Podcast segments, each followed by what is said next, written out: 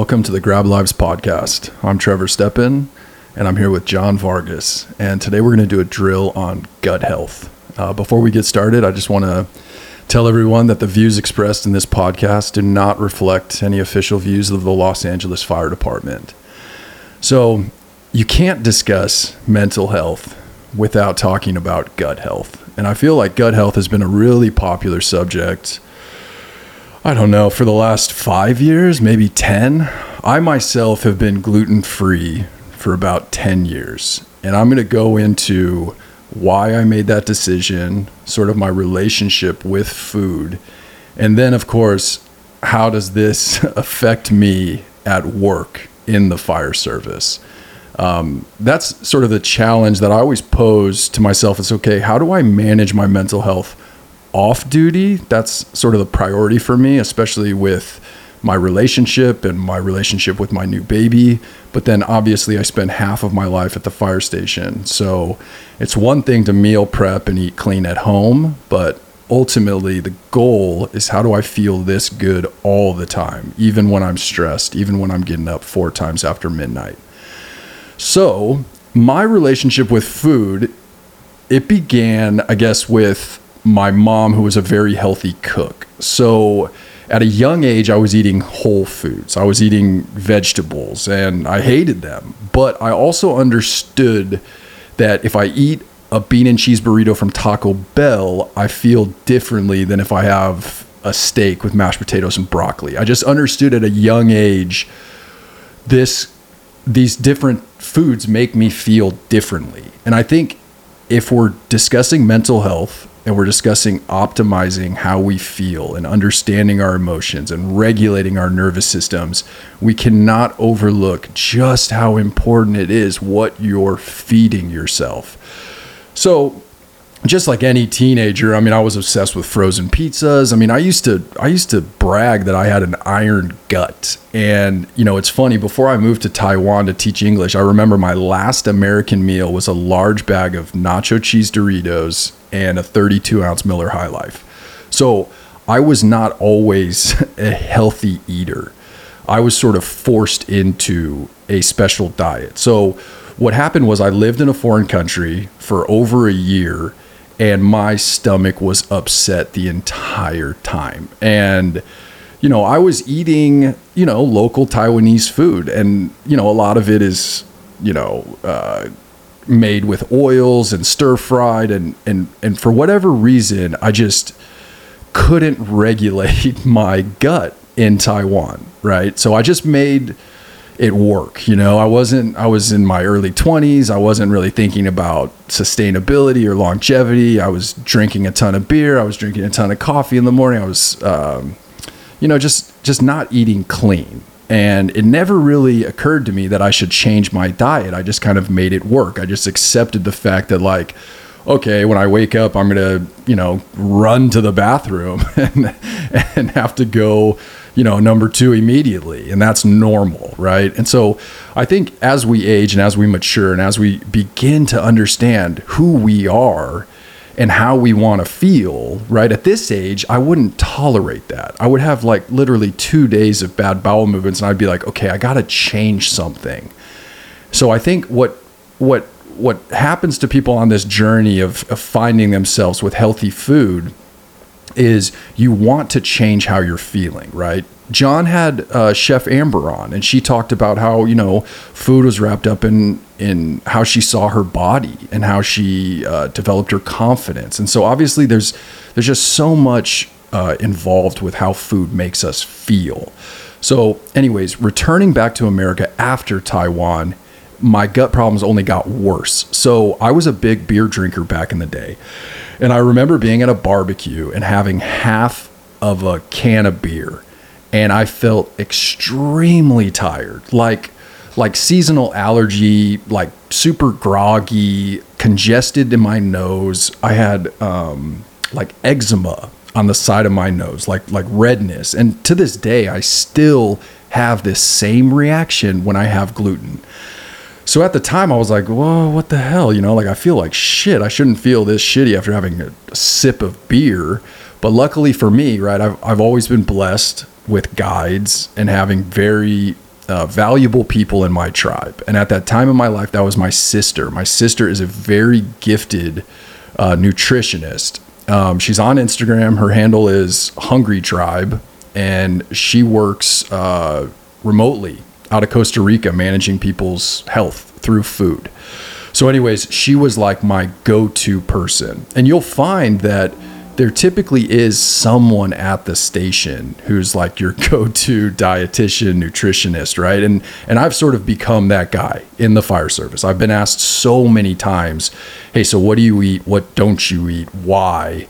And you know sometimes it's frustrating you know? Sometimes people will ask me the most basic questions like hey is gluten in ice cream and I just want to laugh because I feel like it's common knowledge but as we've explained before, the fire service, you know, it's a it's a unique industry, and I think, you know, sometimes it's less tolerant of change or you know having a special diet. I mean, just yesterday I saw a post saying that.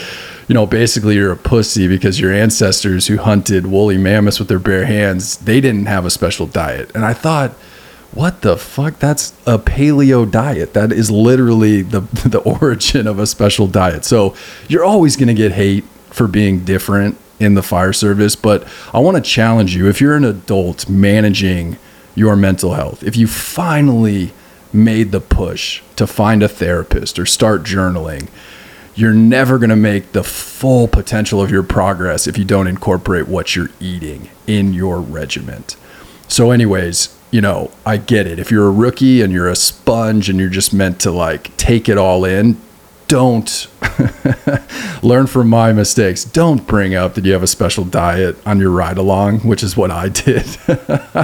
and it was only at, you know, at the mercy of like, I wanted to leave. My ride along was over and they were like, no, stay for dinner. And I was like, well, what's on the menu? And they're like, fried chicken and mac and cheese. I'm like, fuck, dude, I, I can't have that. So as a rookie, I would I would encourage you to just like kind of meal prep and maybe like pack snacks and then if there's something you can eat just don't fucking put it on your plate but as a guy with some time on as an adult who cares a lot about his health and showing up for his family and showing up for his crew dude be brave go ahead and optimize and I promise you'll feel better. I mean, right now, one of my favorite pages is Raw Holistic Fireman. It's a dude who completely changed his life from juicing, right? So there is power in food, and it doesn't take a lot of work to look around and see how people are feeling better. Whether it's understanding their gut microbiome biome and taking a probiotic, or just understanding, hey, I feel like shit when I have dairy.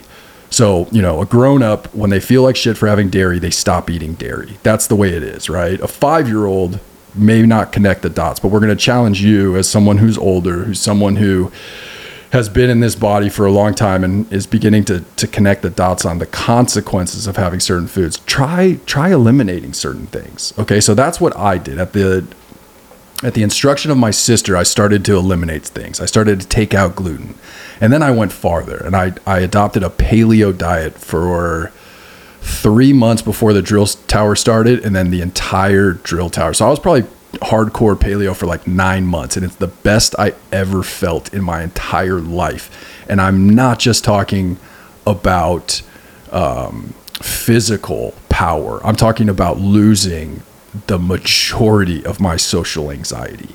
And for me, that was the light bulb that went off that made me say, Whoa, you know, this isn't about losing belly fat. This isn't about um, not having diarrhea. This is about feeling good in my own skin. This is about having a clear head.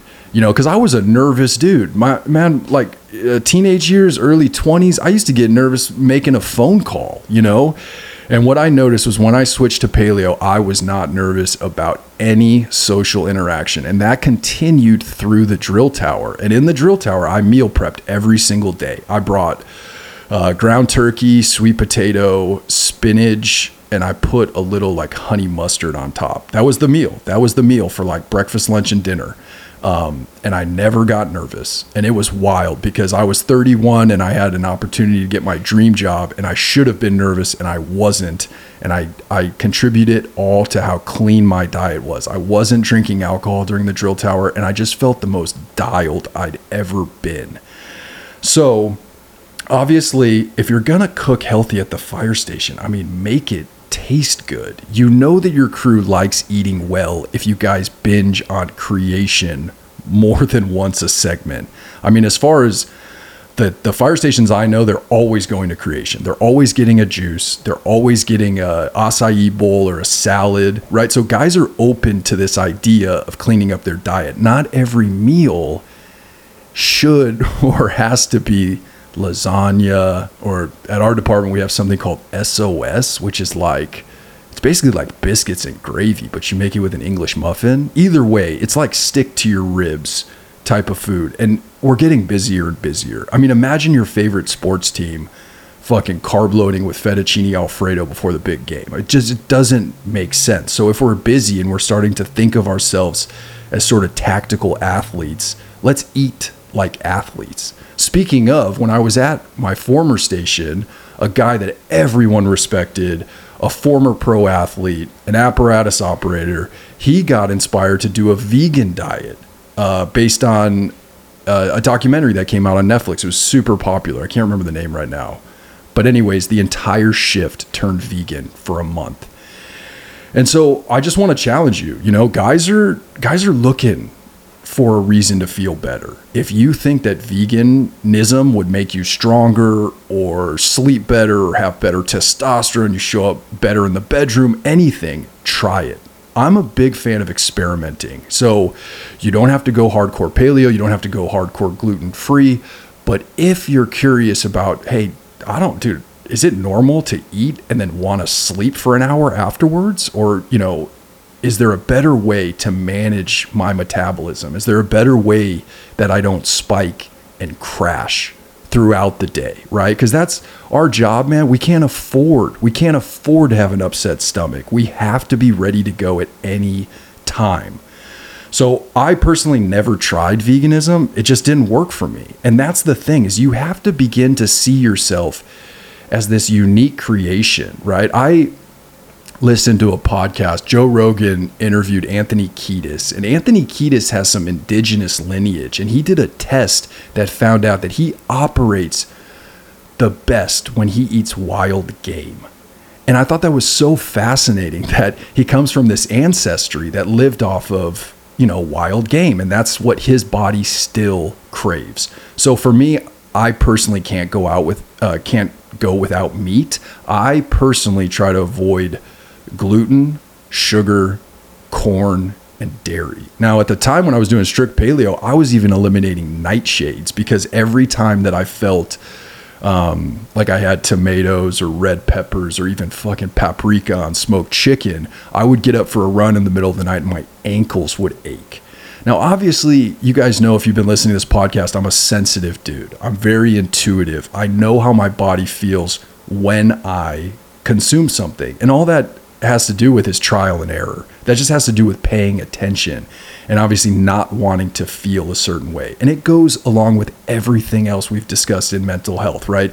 When you start to build a relationship with your ego and you understand that your narrative can change based on the stress of your circumstances, you're going to spot when your narrative changes and you're going to spot that you're in ego and you're going to spot that you're afraid of everything and your defense mechanisms are starting to peak and you're not going to attach. So just like for me right if if we're busy at work and um, we have only time to go to a taco truck well that's my opportunity right? Should i fucking splurge and get a mulita and al pastor and pay for it later? Or should i play it safe and get a couple chicken tacos you know what I mean? And it's all about making good decisions. And I know that John and I, our entire life has changed, you know, based on con- consumption, right? Consumption of like positive information, consumption of knowledge, growing stronger in our bodies, growing more grounded in our practices. And so I just want to say that I know it's difficult to have a special diet in the fire service, but you know what? Everything is difficult. I recently saw a, post that was like, getting divorced is hard. Making a relationship is, is, making a relationship work is hard. Pick your hard. And that's just what I want to say. So if you've got two grocery stores in your first in and one Smart and Final and one Sprouts, I mean, you know where you're going to find better ingredients, better products. You know that you could offer a grain bowl with quinoa instead of uh, your go-to pasta dish at work. So in the spirit of grab lives, we want you to take an inventory. Take an inventory of the foods that have been in your life that are no longer serving you and begin to explore alternative meals that could shape not only how you show up physically, but how you sit in stillness in everyday life. How how you form thoughts, how you attach to uh, different emotions, and I promise you, you will begin to see results. And at that point, it becomes addicting.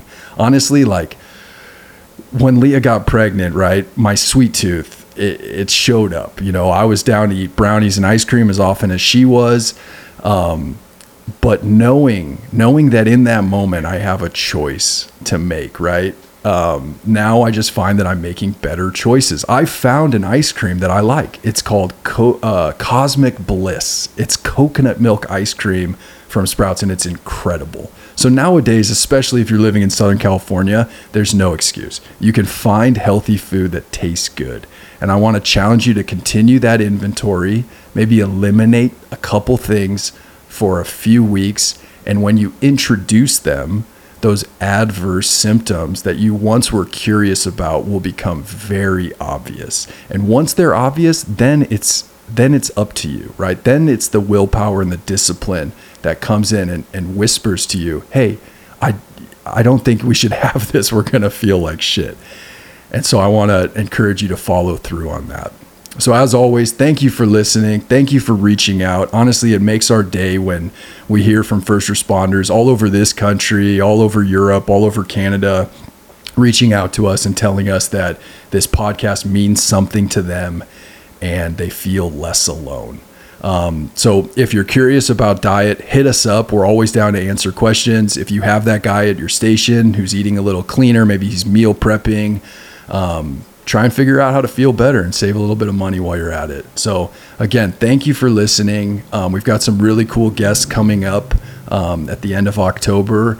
And as always, um, we just want to encourage you to find your tribe and to um, continue to share with your brothers and sisters how you're feeling, right? The biggest component of this inventory is authenticity.